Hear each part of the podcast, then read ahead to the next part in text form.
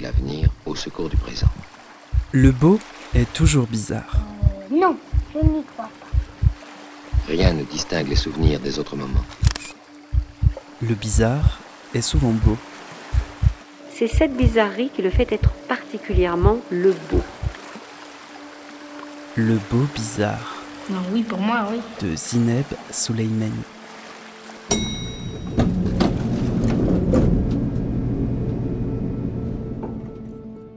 Bonjour à toutes, bonjour à tous, bienvenue dans Le Beau Bizarre, un espace sonore libre et hybride, un espace qui ose l'humour pour vaincre novembre.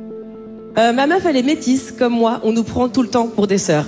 Alors qu'on se ressemble pas tant. Juste, on a, on a la peau marron et les cheveux bouclés toutes les deux.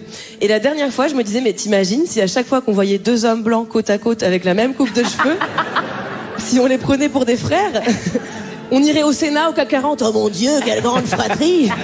Comment se faire une place lorsqu'on est une femme lesbienne et métisse dans le milieu du stand-up? Est-ce que les scènes du stand-up peuvent être inclusives et safe pour toutes et tous? Comment créer des communautés d'alliance pour y arriver? Est-ce qu'il existe un rire politique? Est-ce qu'il est toujours nécessaire? Comment garder une attractivité de la scène face à la concurrence des formats numériques? Tani fait partie de la jeune génération d'humoristes qui éprouve ces questions tout en gardant une légèreté salvatrice. Elle est solaire, elle est drôle et elle est engagée. Elle incarne le renouveau du stand-up et ça fait du bien par les temps qui courent. Elle est surtout mon invitée dans le 58e épisode du Beau Bizarre. Waouh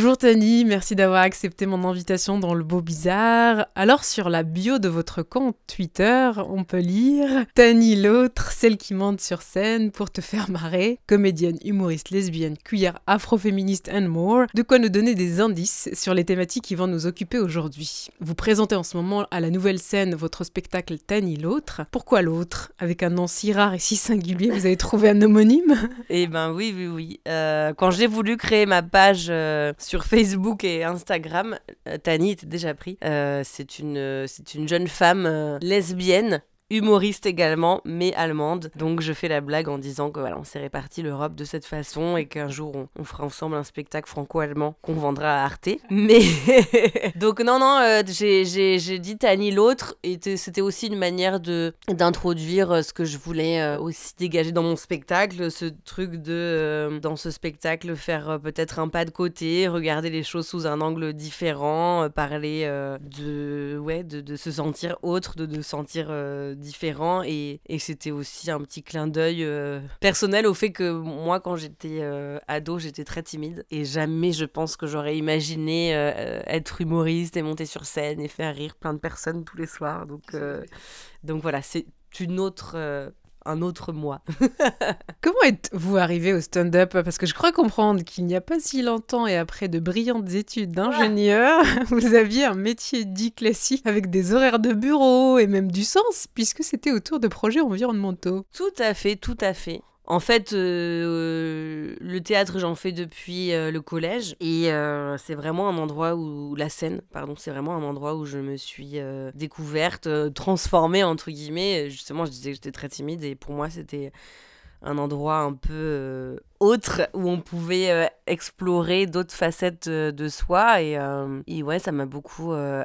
j'ai fait aussi de la danse et donc quand je suis arrivée à Paris j'avais j'avais découvert le théâtre d'improvisation pendant mes études et en fait je me suis dit ouais je veux trop continuer j'adore euh, j'adore ça ça me fait gagner confiance en moi. J'ai adoré l'impro quoi construire des histoires avec des gens que tu connais pas le, lien que ça crée et puis l'échange avec le public. Donc je suis très spectacle vivant et du coup euh, après je me suis rendu compte que ce que j'aimais c'était quand même faire rire les gens. Et donc euh, je me suis dit bah je vais arrêter d'improviser on va écrire en fait euh, écrire des choses qu'on veut vraiment dire au, au public. Et voilà j'ai découvert le stand-up et, et ça m'a tout de suite euh, fasciné j'ai j'en ai beaucoup consommé déjà. Et après euh, je me suis dit bah j'ai envie de, de moi de, de me lancer. Et donc j'ai fait ça en parallèle de mon travail de bureau hein, ce qui me faisait des, des sacrées journées. Et puis à un moment donné ça commençait à bien marcher le spectacle tout ça. Et je me suis dit allez on, on se lance pour faire ça à fond, quoi. Pas de regret. Pas de regret. C'est vrai que c'est quand même euh, différent. Du coup, je commence à me dire Ah, mais c'était sympa quand même de travailler euh, jusqu'à 18h et après d'a- d'avoir ces soirées. en fait, mais bon, là, je découvre le bonheur d'avoir des journées, de pouvoir, euh, notamment en ces périodes euh, où il fait nuit euh, à 18h, c'est sympa de pouvoir profiter du soleil. Mais c'est vrai que bon, je travaille euh, surtout le soir, quoi. La nuit. Alors on dit humoriste, on dit faire du stand-up, euh, être seul sur scène avec un micro, annuler le quatrième mur, être dans une adresse directe et permanente face au public. Mais ce que l'on ne dit pas assez, c'est que ce n'est pas un métier que l'on fait seul. Et quand vous vous êtes lancé dans le stand-up, vous avez fait une rencontre déterminante, je crois. Je t'ai toujours pas interviewé, toi, pour mon documentaire. Tu fais un docu? Mais oui, un docu sur le stand-up. Ben faut dire. Et t'es pas dedans, c'est pas normal. Mais moi je parle de quoi? Du stand-up. Ça a l'air bien, hein Et on espère que c'est bien, parce que c'est pas mon métier de, de faire des documentaires, du coup j'espère que vous allez kiffer. Ça c'est moi, Shirley Soignon. En 2016, j'ai décidé de prendre mon iPhone pour faire un documentaire sur mon métier, parce que je me suis rendu compte qu'en fait les gens ne savaient pas vraiment ce que c'était. Moi la première. J'ai commencé par le festival de Montreux, vous m'avez peut-être vu dans le Jamel Comedy Club, sur le Marrakech du Rire, On demande qu'à en rire, Europe 1, bref, vous m'avez vu faire de l'humour. Mais ce que je fais précisément, c'est du stand-up. Et je l'ai appris sur le tas. On m'a proposé pour un casting de jouer un singe. Je me suis dit, c'est raciste, dis donc. Après, ils m'ont dit combien c'était payé, c'était pas raciste du tout. c'est- Il y a 10 ans, le Jamel Comedy Club arrive en France, et moi je commence à faire des blagues au même moment. Je me suis même pas présenté à vous. Je m'appelle Shirley. Ça veut dire belle prairie. Et malgré une coupe de cheveux chelou et des vannes absentes, je gagne la roue du rire en 2009. Merci Cyril Hanouna, hop, c'est de me pécho, c'est très gênant. Je crois que je rentre dans le showbiz. Il y a un moment donné, on parlait de crise identitaire en France. Et je me rappelle qu'à ce même moment, il y a des gens de tous âges, de toutes origines et de tous sexes qui faisaient des blagues ensemble, dans des caves. Et ça se métissait bien. hein. Bienvenue dans les coulisses du stand-up français, à l'iPhone. Qui est Charlie Soignant pour vous, Tani, et comment vous l'avez rencontré Alors, euh, Shirley Soignon, pour moi, c'est c'est un peu euh, un mentor du, du stand-up. La première fois que je l'ai rencontré, c'était en fait à une conférence sur le cheveu. si c'est la blague. Euh, en fait, euh, à l'époque, euh, moi-même, je commençais à me défriser les cheveux et j'avais vu une asso de meufs afroféministes à Sciences Po. Science Girls, ça s'appelait. Et elles faisaient une conférence sur le cheveu et après, elles avaient invité, voilà, en, guest Shirley pour faire des blagues parce que je crois qu'à l'époque, elle parlait de ça dans son spectacle, un peu de, son rapport à ses. Et du coup, la première fois qu'on s'est rencontrés, c'était là-bas. Et en fait, moi, on m'avait déjà beaucoup parlé de Shirley quand les gens avaient vu ce que je commençais à faire sur scène. Et euh, notamment un pote humoriste qui s'appelle Rémi, euh, Rémi Boy, m'avait dit Ah, mais faudrait trop que tu rencontres Shirley et tout. Et en fait, quand on s'est vu, elle m'a dit Ah, mais c'est toi, Tani, parce que Rémi m'a parlé de toi, blablabla. Et donc, euh, bah, évidemment, euh, elle m'a très vite euh, proposé euh, de jouer sur des scènes. Elle m'a beaucoup conseillé sur les endroits où je pouvais aller euh, pour commencer, au vu aussi des thématiques que j'abordais euh, dans mes blagues. Et donc, euh, ouais, elle, elle- elle a tout de suite, euh, comment dire, euh, été un peu euh, une guide quoi dans le stand-up euh, et, à, et à me donner des, des précieux conseils. Donc, euh, ouais, ouais, c'est c'est un peu une grande sœur, euh, grande sœur du, du stand-up. Alors c'est le moment d'écouter un extrait de votre spectacle. Non, en tout cas, c'est c'est la première fois euh, que je suis euh, en couple avec une femme euh, noire, euh, métisse, comme moi. Euh, je dis ça parce que au début de ma carrière euh, de lesbienne, euh, j'ai eu une histoire avec une meuf blanche qui m'a un peu, perturbée, je vous raconte. En gros, on passe la soirée ensemble, on passe la soirée ensemble, et le lendemain matin, elle me fait « Au fait, toi, Tani, euh, t'es de quelle origine ?» Alors moi, je lui dis euh, Guadeloupe ». Elle me dit « Ah, c'est marrant, euh, j'avais jamais fait ça !» Et je lui dis, toi, tu, viens d'où? Elle me dit Nevers. Je lui dis, ah, c'est marrant, la Bourgogne, j'avais jamais fait ça. Mais j'aurais dit Lorraine, parce que ta chatte sentait la quiche. Ouais, je sais que c'est un peu choquant, je sais, je sais. Mais elle m'a saoulée, la meuf, j'ai pas du tout aimé cette remarque. Tu sais, j'étais là, genre, je suis quoi Je suis une attraction Euh, J'ai rencontré la Christophe Colomb du cul, comment ça se passe, tu sais? Je me suis dit, peut-être que j'ai pas fait gaffe, peut-être que dans, sa- dans son salon, elle a une carte, tu sais, que les gens ont, où ils grattent les pays dans lesquels ils sont allés. Et elle, gratte, elle gratte la carte des meufs avec qui elle a couché. Merci Tani, grâce à toi je gratte la Guadeloupe. J'avais jamais fait ça. non, je sais pas. Mais ça, c'est l'exotisation, tu vois. Et, d'ailleurs, en parlant d'exotisation, il y a un mec qui nous, qui nous a pas arrangé avec ça, c'est euh, Julien Clerc. Tu sais, Julien Clerc, avec sa chanson Mélissa métisse du bus, vit toujours dévêtue. Ah. Vit toujours dévêtue. Mais bien sûr, Julien, hier encore, j'étais à Franprix, sans culotte. On n'en parle pas assez de cette chanson, le refrain. Oh, ma ma métisse. Oh, ma métisse est nue. Est-ce que t'imagines aujourd'hui une femme noire, genre Ae Nakamura, sortir un son en mode Oh, ma thé, mon homme blanc. Oh, mon homme blanc fragile. Mais il est le plus blanc, blanc, blanc de mes copains. Regardez-le, c'est le mien. Ba, ba, ba, ba, babtou. Ouvre la porte, y'a mon babtou à poil. Non. Un extrait de votre spectacle qui illustre assez bien, je trouve, les sujets importants que vous traitez, euh, le racisme, l'exotisation des corps des femmes métisses, la lesbophobie aussi, et puis cette manière a priori légère avec laquelle vous arrivez à les poser. Comment vous arrivez justement à trouver l'équilibre dans votre écriture qui permet de dénoncer mais de toucher juste? Bah, en tout cas, j'essaie de, parler des choses euh, qui m'arrivent à moi. euh, donc ça, c'est que des trucs qui me, sont, qui me sont vraiment arrivés. Et de, je sais pas, de trouver un ton euh, très direct, de la même manière que je le raconterais à des potes, quoi. Que pour moi, c'est complètement absurde. Et, et ce que ça provoque euh, chez moi, sincèrement, quelqu'un qui va me dire Ah bon, euh, j'avais jamais fait la Guadeloupe? Enfin, ça, me fait rire tellement je trouve ça aberrant, en fait. Et donc, ouais, j'essaie de trouver un ton, ouais, un ton sincère, en tout cas, de, partager. moi, j'écris beaucoup sur, en partant de mes, émotions, quoi. Et du coup, ça, j'ai l'impression que ça se sent et que les gens, même s'ils sont peut-être pas d'accord avec euh, ce que je dis, qu'ils entendent en fait euh, ces émotions-là. Et je pense que du coup, ça, ouais, ça les, ça les touche, quoi. Ça les touche de manière moins brutale que si j'avais un, ton très euh, en mode donneuse de leçons. ouais, je sais pas. J'essaie de vraiment parler avec moi, mes, mots, mes, ouais, mes sentiments. D'ailleurs, Charlie Soignant avait participé à l'écriture de l'ouvrage collectif Noir n'est pas mon métier. Vous pourriez écrire une nouvelle version avec le titre Noir et lesbienne ne sont pas mon métier. Vous employez d'ailleurs carrière de lesbienne dans l'extrait. Mais d'ailleurs, c'est une blague que, que je fais mon- dans, dans le spectacle. Je dis, bon, je suis lesbienne, mais j'ai un, j'ai un travail à côté. hein. Je, je fais pas que ça. Ouais, c'est vrai que. En tout cas, euh, je, je, je trouve que ce travail de, de pédagogie fait que c'est vrai qu'aujourd'hui, c'est presque un métier d'être euh, d'être lesbienne et d'être noire, quoi. D'où viendrait en effet que cette relation logique particulière aussitôt aperçue nous contracte, nous dilate, nous secoue, alors que toutes les autres laissent notre corps indifférent. Ce n'est pas par ce côté que nous aborderons le problème. Pour comprendre le rire, il nous faut le remettre dans son environnement naturel, qui est la société. Et surtout, nous devons déterminer son utilité qui est sociale. Telle sera l'idée directrice de toutes nos investigations. Le rire doit répondre à certaines exigences de la vie en commun. Il doit avoir une signification sociale. Un extrait de l'ouvrage Le rire de Bergson pour poser la question de la fonction du rire. Est-ce qu'il y aurait, est-ce qu'il existe un rire politique? Waouh.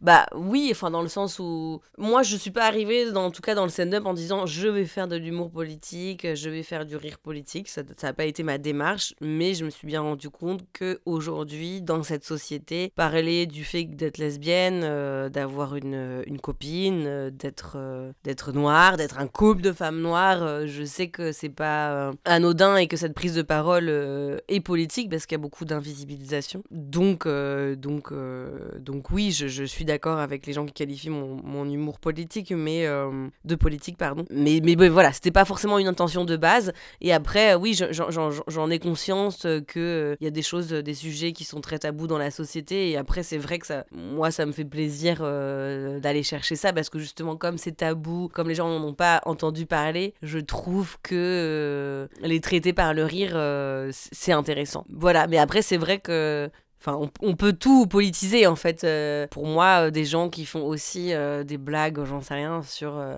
le métro, euh, le coiffeur, euh, j'en sais rien, les sites de rencontres, euh, et qui vont faire marrer des gens euh, après une sale journée de boulot euh, où on est tous complètement stressés parce qu'on vit à Paris et qu'il fait pas bon et tout. Euh, bah finalement, est-ce que ça aussi c'est pas politique quoi de faire de l'humour euh, léger, d'offrir euh, un sas de décompression à des gens qui sont dans une spirale euh, imposée par le capitalisme? Donc du coup, j'ai l'impression que tout, on, peut dire que tout, tout, tous les rires sont, sont politiques, mais en tout cas, euh, j'ai compris, moi, avec mon spectacle et aussi les retours qu'on me faisait, que euh, cet humour euh, féministe, queer, antiraciste était, était important et, et résonnait particulièrement chez certaines personnes.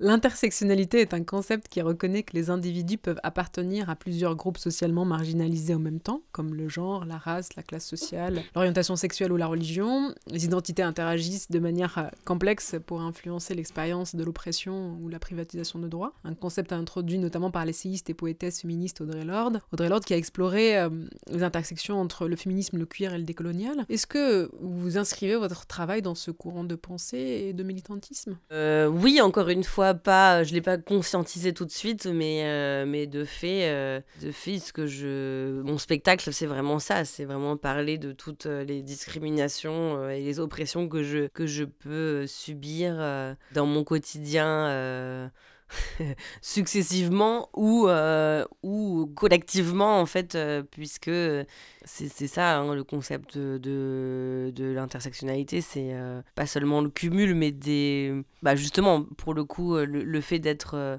une femme et euh, métisse bah voilà on, a enfin l'e- l'exotisation dont on parlait tout à l'heure. Ça c'est vraiment un truc spécifique aussi à ce croisement là bref je sais plus ce que je voulais dire mais en tout cas oui bien sûr que j'ai été très heureuse de découvrir les textes d'Audrey Lorde, de Bell Hooks et de plein d'autres femmes, personnes queer euh, racisées, parce que euh, j'ai l'impression que euh, c'est une parole qu'on prolonge, qui a commencé à être dite. Et, Alors après, parfois, ça déprime un peu, parce que t'as l'impression que les choses avancent pas très rapidement. Mais on se sent moins seul et... Et je trouve ça fort de savoir que, que ces combats, euh, enfin, on, on les poursuit quoi, de, de génération euh, en génération. Alors, ce serait bien que ça s'arrête au bout d'un moment, mais euh, voilà, quoi, on n'est pas seul. Alors vous présentez votre spectacle à la nouvelle scène les vendredis et samedis, mais il faut dire que vous avez une présence singulière et une activité riche sur les réseaux sociaux. vous proposez régulièrement des contenus variés et souvent drôles. J'aimerais que l'on puisse écouter le prochain extrait pour en parler. Je trouve que les femmes sont suffisamment riches et vraiment elles le sont pour moi, ce sont les êtres qui sont les plus riches, les plus, les plus surprenantes, les plus extraordinaires parce que je sais pas pourquoi, peut-être parce qu'elles ont été opprimées si longtemps, peut-être parce que je les désire tout simplement, je peux pas te dire, mais pour moi c'est magnifique le monde des femmes. Quand j'étais gosse, j'étais élevée avec des femmes euh, et uniquement euh, avec des femmes. J'étais très bien. Après j'étais très mal parce que tout ça a changé, il était atroce. Il fallait vivre dans un autre monde où tout d'un coup, la vraie valeur, c'était les hommes. Moi, je n'avais pas appris à penser comme ça, du tout. C'était un choc pour moi de découvrir, euh, et à travers les livres et à travers la réalité de tous les jours, que la vraie valeur de ce monde, c'était les hommes. Et que nous, on n'existait pas. Alors que pour moi, c'était nous seuls qui existions, d'abord. Monique Wittig, attends, mais c'est dingue Oh, J'ai trop de chance, quoi En plus, au début, j'étais pas sûre de t'avoir euh, reconnue parce que je me disais, bah, bah, elle est pas morte. Et puis en fait, euh, bah, t'es revenue, quoi. parce que je pense que beaucoup de meufs ne connaissent pas ton visage, tu vois. Il y a beaucoup de filles qui te citent, genre Wittig par-ci, Wittig par-là. Mais la tête de Wittig, c'est moins évident, tu vois. Non mais c'est dommage que tu, que tu sois parti si tôt, tu vois. Moi, je, je t'aurais fait un compte Instagram avec tes meilleures citations. Les lesbiennes ne sont pas des femmes. Bim 1000 likes Bon, alors je pense que pour cette phrase, t'aurais eu des haters hein, quand même. Parce que, bah, Monique, euh, sortie de son contexte, euh, les lesbiennes ne sont pas des femmes. Si t'as pas lu toute la pensée straight, c'est chaud quand même, c'est chaud. Et t'aurais fait le buzz sur Twitter, c'est sûr. D'ailleurs, en parlant de Twitter, tu sais que si tu tapes lesbienne sur internet, ben, t'as plus de chances de tomber sur des sites porno que sur du contenu qui concerne les, les lesbiennes, tu vois, c'est- dingue. Encore beaucoup de choses à régler. hein. L'hétérosexualité domine encore beaucoup de choses. J'ai appris il y a pas longtemps aussi que tu avais écrit le texte fondateur du mouvement de libération des femmes, le MLF. J'ai pas de vanne là-dessus, hein, juste euh, waouh quoi, c'est chouette, c'est trop bien. Non mais j'ai encore plein de trucs à apprendre sur toi, je... c'est fou tu vois, genre, et je pense que c'est pour ça que c'est important les archives LGBT, la mémoire, parce qu'on connaît pas toutes les lesbiennes. Moi j'adorerais que toutes les générations de lesbiennes puissent se connaître, tu vois. En plus il paraît que t'avais beaucoup d'humour, et moi j'avoue que j'aime bien l'humour. Dommage, on aurait dû se rencontrer quand t'es vivante, tu vois. je peux te montrer si tu veux à quoi ça ressemble euh, Twitter. En fait, c'est un, un petit oiseau bleu. Et en fait, tu postes des messages comme ça sur Internet, très court, Monique, très court. Et, euh, et voilà, tu peux le partager avec le monde entier. À ne pas confondre avec Tinder. Tinder, c'est pour rencontrer des meufs, enfin rencontrer des gens, quoi, faire des rencontres. Alors c'est un montage avec d'abord la voix de Monique Wittig et puis un extrait de votre programme court Les rencontres rêvées. Pourquoi vous auriez rêvé de rencontrer Monique Wittig et que permet ce programme dans l'exercice de vulgarisation de la pensée féministe? Alors, euh, ben, je trouve ça intéressant euh, quand euh, moi j'ai découvert des, penseuses féministes qui sont malheureusement décédées. je, trouvais, je trouvais ça drôle d'imaginer mes rencontres avec, avec ces personnes. Ouais, je pense que ça, ça ce serait. Bien aimé la rencontrer pour, euh, bah voilà, essayer de lui faire des blagues, quoi, vu qu'apparemment elle aimait elle aimait l'humour, euh, voilà, et puis avoir des discussions sur, euh, sur, euh, sur ses textes, euh, ça aurait été chouette. Donc voilà, ça, ça me, ça me plaisait d'imaginer ça, et puis euh, effectivement, je me suis dit, ok, ça peut être un moyen de, de faire connaître des personnes, des personnalités moins populaires, entre guillemets, de manière, ouais, de manière humoristique. Donc j'ai commencé avec Monique Wittig, et puis après on en a fait d'autres encore, qui vont sortir d'ailleurs, avec le média Urbania. Ça, ça, ça, c'est vraiment chouette, parce que c'est un format qui était dans ma tête depuis longtemps, et en fait, euh, c'était compliqué pour moi de le réaliser euh, toute seule, donc avoir euh, une équipe qui, qui comprend mon délire et qui m'aide à réaliser ces petites vidéos,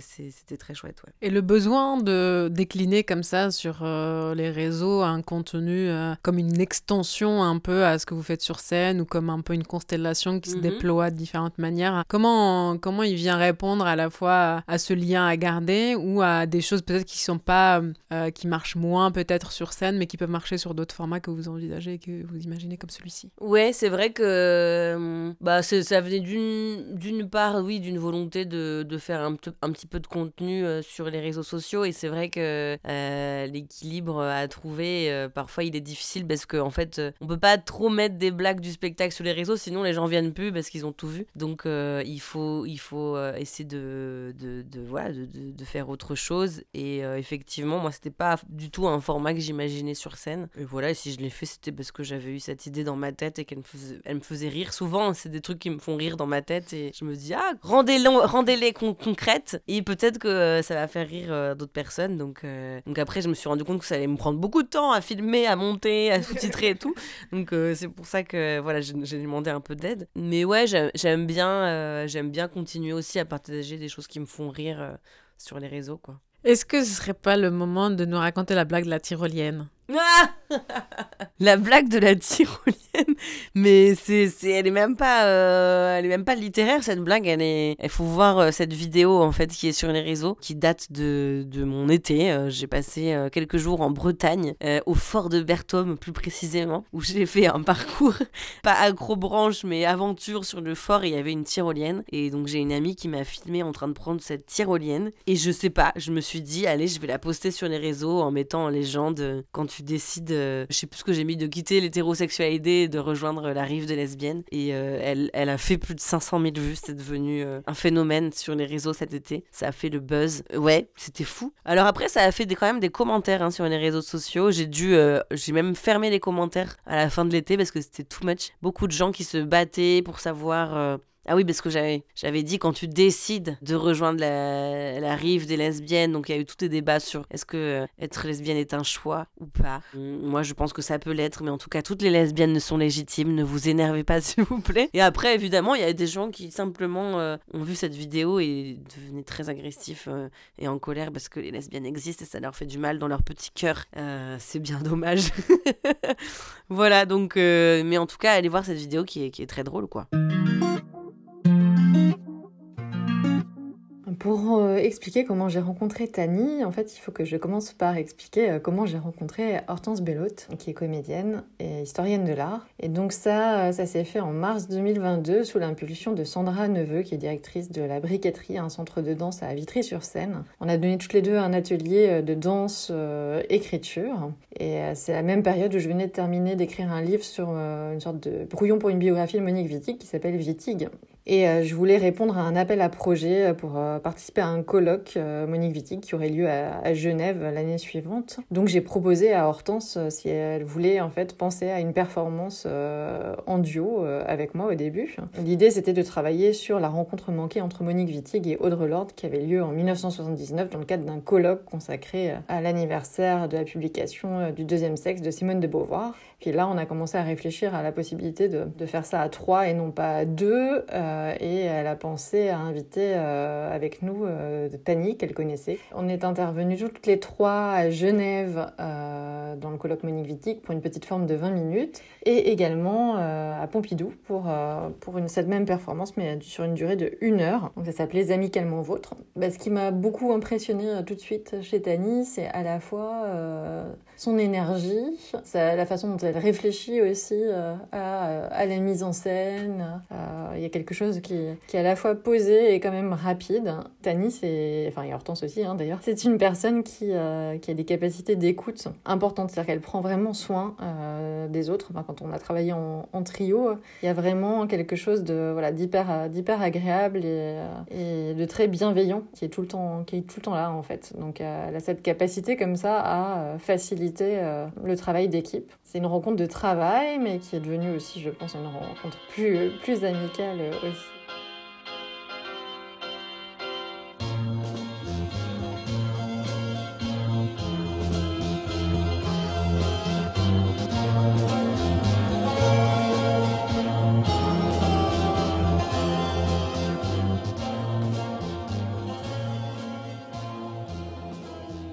Avec Tani, on s'est rencontrés d'abord en se croisant parce qu'on avait des potes en commun. Je crois qu'on s'est croisés une fois à la mutinerie et une autre fois à la Flèche d'Or. Donc rien de dingue pour des lesbiennes de l'Est parisien.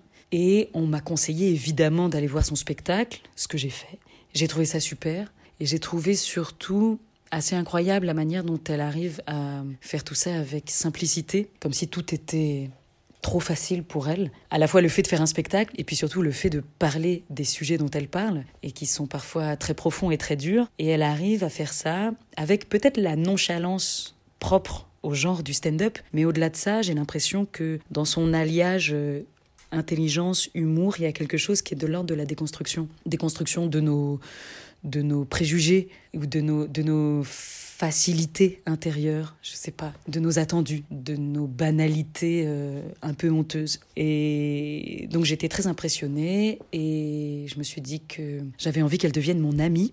Et on a rarement l'occasion dans la vie de choisir ses amis. Donc euh, j'ai sauté sur l'occasion et je lui ai proposé de, euh, de la payer. Pas très cher en réalité, mais euh, je lui ai proposé de venir jouer ma meilleure amie dans un épisode de la saison 2 de Merci de ne pas toucher. Et heureusement pour moi, elle a accepté. Donc j'étais super contente. Et après, quelques mois plus tard, on s'est retrouvés sur un autre projet, là, un peu plus ambitieux, où on a pu faire de la coécriture. C'était une proposition de l'autrice Émilie Noteris qui voulait mettre en scène, performer la rencontre manquée entre Audrey Lorde et Monique Wittig. Cette euh, performance s'appelle Amicalement Vôtres, en référence à une vieille série des années 70 et aussi aux amis d'Audrey Lorde. Donc c'est toujours une histoire euh, un peu d'amitié, d'amitié rémunérée, du coup, mais, euh, mais qui a plutôt bien fonctionné. Et on a fini par créer cette performance qui a joué à Genève, puis au Centre Pompidou, et qui, là encore, sous, sous ses atours un peu euh, légers et amusants, on, on, posait en fait un gros pavé dans la mare du féminisme occidental, qui était donc cette rencontre manquée, puisque euh, globalement, ça, ça nous obligeait à aborder la question des lesbiennes dans le féminisme occidental et la question des femmes noires. Et au-delà de ça, la question du genre, enfin, de l'homosexualité et la question de la race et qui sont des gros impensés et dont on n'arrive pas à sortir globalement depuis une cinquantaine d'années. Donc là encore des sujets hyper durs et vraiment d'actualité conceptuellement très compliqués, mais avec ce pouvoir magique de Tani, on a réussi euh, toutes les trois à, créer, je crois, quelque chose d'assez euh, d'assez vivant et, en même temps d'assez aussi simple que dérangeant. Et je crois que ça, c'est vraiment son pouvoir. Si je devais mettre un mot sur son travail. voilà. Et ben, j'espère que je vais continuer à, trouver du budget pour pouvoir, euh, pour pouvoir alimenter cette, cette amitié tarifée. Voilà.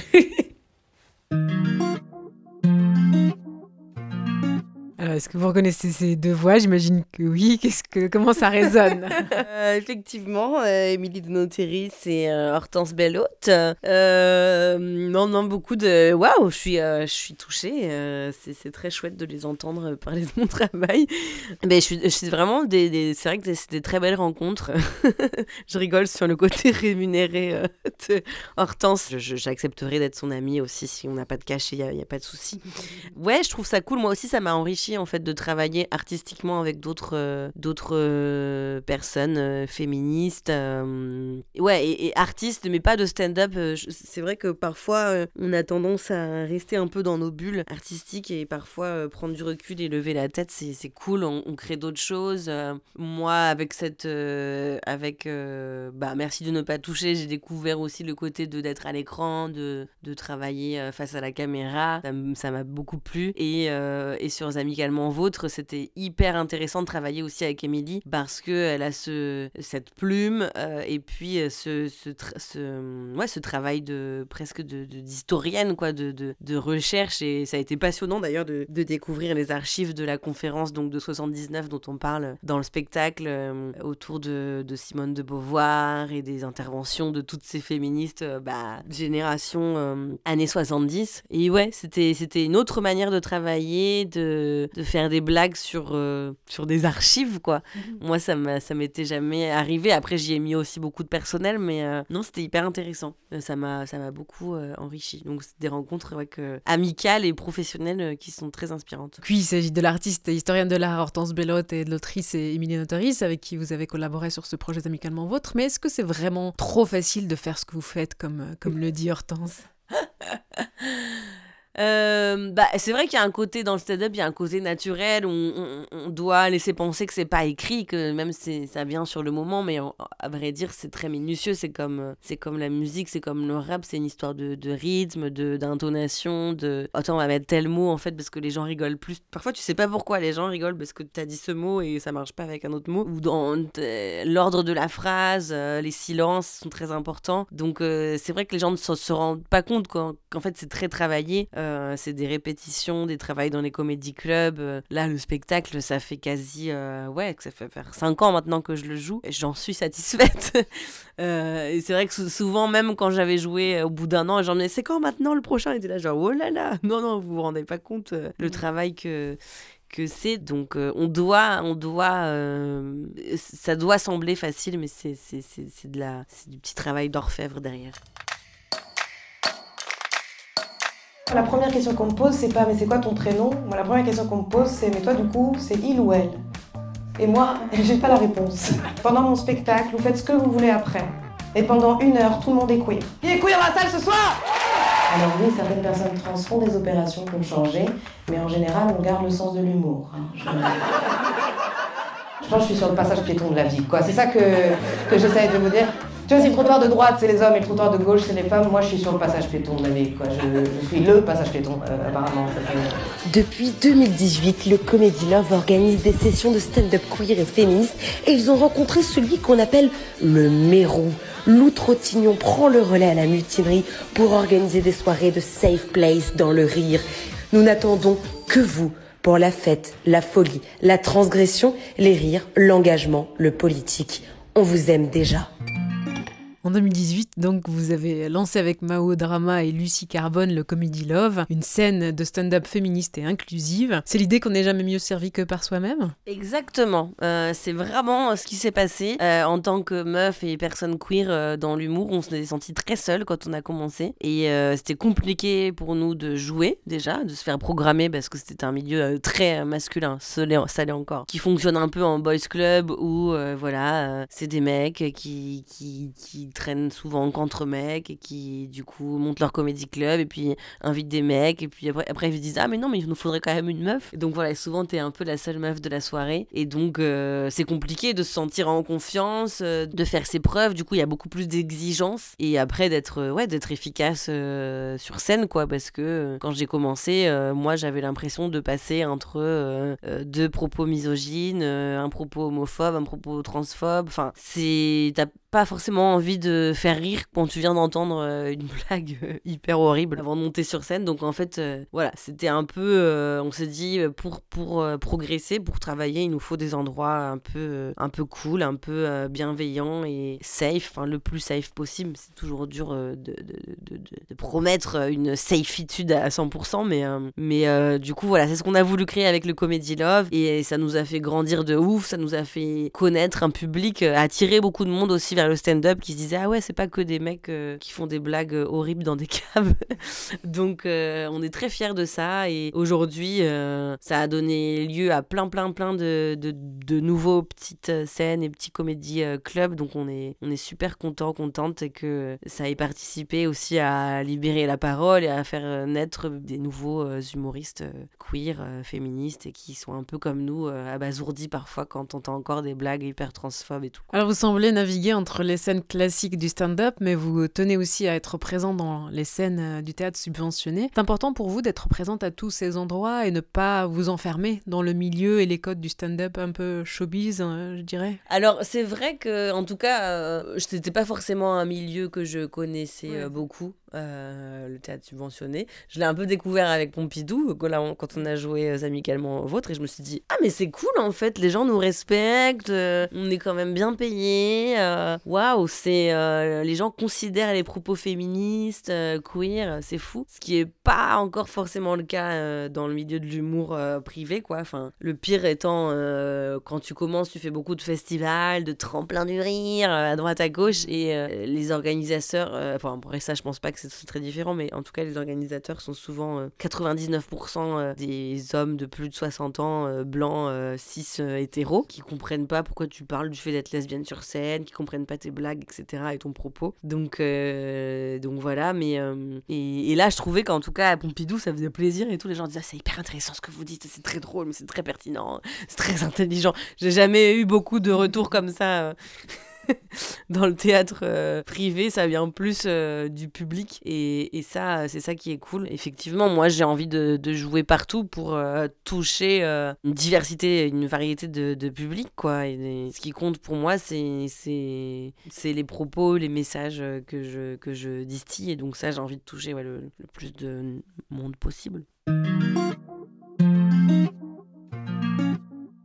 Coucou ma Tani d'amour. Je parle d'amour puisqu'évidemment c'est le fin fond de l'amitié qui nous lie. Et récemment d'ailleurs j'étais très touchée parce que je sais que quand j'ai fait quotidien, t'étais devant ta télé comme une le faux. T'as fait des stories, t'étais grave mime, c'est tout. Et on a tellement avancé ensemble depuis le début que je sais que le jour où tu seras à quotidien, parce que tu y seras, je serai devant ma télé comme une folle. Donc ma question c'est, quelle question aimerais-tu que Yann Barthès te pose? Et à qui, ce jour-là, tu aimerais faire un shoot-out d'amour? Tu peux name genre trois personnes.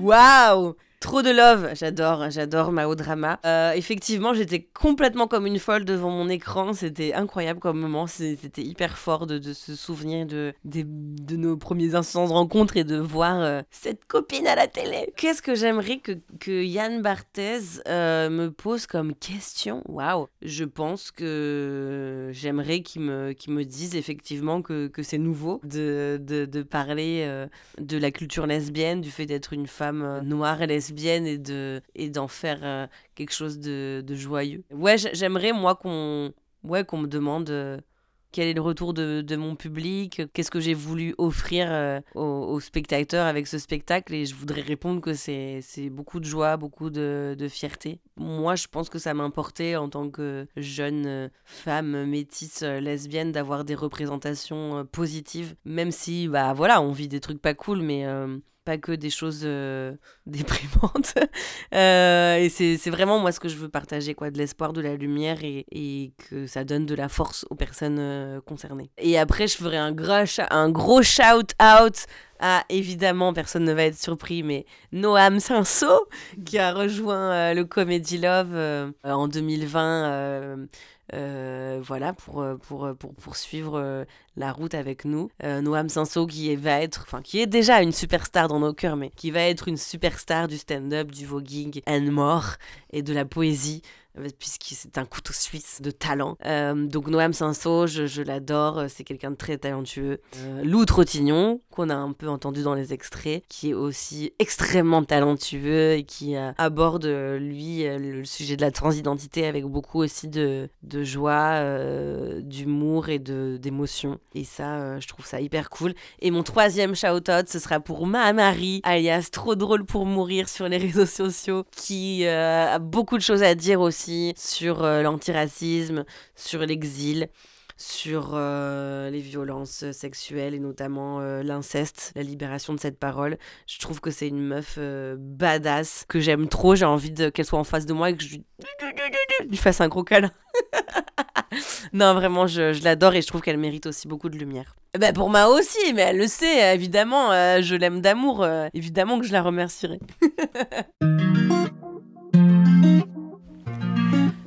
Si je devais poser une question à Tani, je dirais. Je suis désolée parce que c'est une question un petit peu deep, mais l'extrême droite n'a pas le monopole non plus de la paranoïa et de la peur du grand remplacement. Mais euh, bah, tu vois ton t-shirt où il y a écrit I am my ancestors' euh, wildest dreams. Je suis le rêve le plus fou de mes ancêtres. Bah, Est-ce que des fois t'as pas peur qu'il y ait quelque chose là qui retombe dans les prochaines années et notamment dans notre pays? Où euh, on pourrait s'imaginer que le, racisme structurel pourrait en fait se renforcer, que euh, l'égalité femmes-hommes puisse être euh, remise en cause, tout comme les droits LGBT. Voilà. Et ben bon courage pour essayer de faire de cette question quelque chose de fun. On change de temps avec Hortense. Ah ouais Hortense, ça va Euh, Mais ceci dit, ceci dit, euh, c'est, c'est, c'est- je trouve que c'est une question très pertinente euh, au vu de tout ce qui se passe dans l'actualité. Euh, évidemment que j'ai peur. Ouais, parce que, parce que ça, à, chaque, à chaque élection présidentielle, euh, moi j'ai l'impression de, de, de serrer les fesses très fort et... Enfin non, pardon, cette expression est vraiment nulle. Mais en tout cas de, de trembler euh, beaucoup. Quand bien même, euh, quand bien même, je pense que à- à partir d'un moment dans ma vie, euh, j'ai décidé d'arrêter de vivre dans la peur et de prendre des décisions par rapport à la peur parce qu'en fait, euh, moi, j'aime trop la vie, quoi. j'aime trop être vivante et aussi c'est, je pense que ça qui m'a donné le courage de de monter sur scène, de faire du stand-up, même si j'étais quelqu'un de très timide et de quitter mon job hyper euh, sécurisé. euh, J'aurais pu avoir une petite vie euh, quand même un bien rangée. euh, malgré le fait que je sois noire et lesbienne. Et non, j'ai fait un pas de côté parce que j'aime... Et je ne le regrette pas du tout parce que je fais des rencontres incroyables et que ça me nourrit euh, énormément. Et donc, euh, je, serai, euh, je serai debout, euh, vivante, euh, jusqu'au dernier moment, euh, tel euh, Monsieur Delgré en Guadeloupe. Vivre libre ou mourir, ouais, c'est un peu ça. C'est un peu ça, donc euh, j'ai peur, mais mais je veux pas je veux pas euh, aller du côté de de l'obscurité et de de et de la peur ouais. Je je- j'ai j'ai besoin euh, d'y croire euh, jusqu'au bout. Donc voilà Il y a une question effectivement que j'aimerais bien poser à Tani. Euh, ce serait de savoir, Tani, est-ce que des fois tu es désagréable? Est-ce que des fois tu es de mauvaise humeur et tu le fais payer aux autres? Est-ce que euh, ça t'arrive euh, de stresser ton entourage? Parce que moi j'ai l'impression que c'est quelque chose qui n'existe pas en fait. Voilà, avec Émilie, au moins on retrouve quelque chose de plus solaire. c'est vrai. Euh, mais c'est souvent un truc qu'on me dit. Je, oui, j'ai. euh, Après, il faudrait. euh, c'est pas toujours bien, c'est vrai. On me... J'en ai parlé à ma psy. Il faut. Je, je, je dois pas être une people pleaser, mais mais je. C'est rare que je que je sois de très mauvaise humeur, mais ça arrive. Enfin, ça arrive quand je suis fatiguée généralement, quand je suis un peu à bout, fatiguée, stressée. Du coup, j'ai plus du tout la force de mettre les formes et et en fait, du coup, ça peut être un peu brutal, je peux vraiment être méchant. Donc, mais ça arrive pas souvent. C'est c'est le fait que peut-être que je devrais le distiller plus un peu tout le temps pour pas que ça fasse tout d'un coup, waouh, elle est hyper dure. Mais ouais, ça, ça, ça peut arriver dans des moments de très grande fatigue, très grande faiblesse. Mais j'essaye, je fais un travail pour, sur moi pour m'écouter et, et pas que du coup ça ressorte quand c'est déjà euh, trop à rabord. Quoi. Alors, ma dernière question, mais la vraie dernière, quelle serait une vie euh, sans Beyoncé? Que serait une vie sans Beyoncé? Bah une vie un peu plus fade euh, en soirée. Euh, c'est vrai, euh, j'aurais pas de musique d'intro de mon spectacle, faudrait que je trouve autre chose. non, mais Beyoncé, euh, Beyoncé, grosse inspiration de, de self-power, de puissance, tout ça, on adore quoi. Beaucoup de souvenirs de soirée, enfin je sais pas, moi c'est toute mon... Enfin c'est mon enfance. Il faut savoir que le premier album que j'ai acheté, c'était les- celui de Destiny Child, qui a été acheté collectivement avec mes deux grands frères. On avait mis tous nos petits francs ensemble pour acheter cet album. Et, euh, et après, euh, ouais, c'est toute ma vie en fait. L'enfance, l'adolescence. euh, là, je suis allée la voir à Marseille sur la tournée Renaissance et c'était incroyable. C'était exceptionnel. Donc voilà quoi. je sais pas, une vie sans Beyoncé, ouais, c'est une vie un peu plus fade. Après, quand même, moi j'adore aussi Janelle Monae. Une vie sans Beyoncé et Janelle Monae, ouf, dur. dur. Le spectacle Tani l'autre se joue tous les vendredis et samedis à la Nouvelle Scène à Paris, mais part régulièrement en tournée. Suivez le compte Instagram de Tani pour ne rien manquer. C'était Le Beau Bizarre, un podcast du studio indépendant Audio Sauti, disponible sur les plateformes d'écoute. Et si vous appréciez ce travail, sachez qu'il est désormais possible de le soutenir. Vous trouverez le lien Tipeee dans la bio. Merci de votre écoute et merci de votre soutien.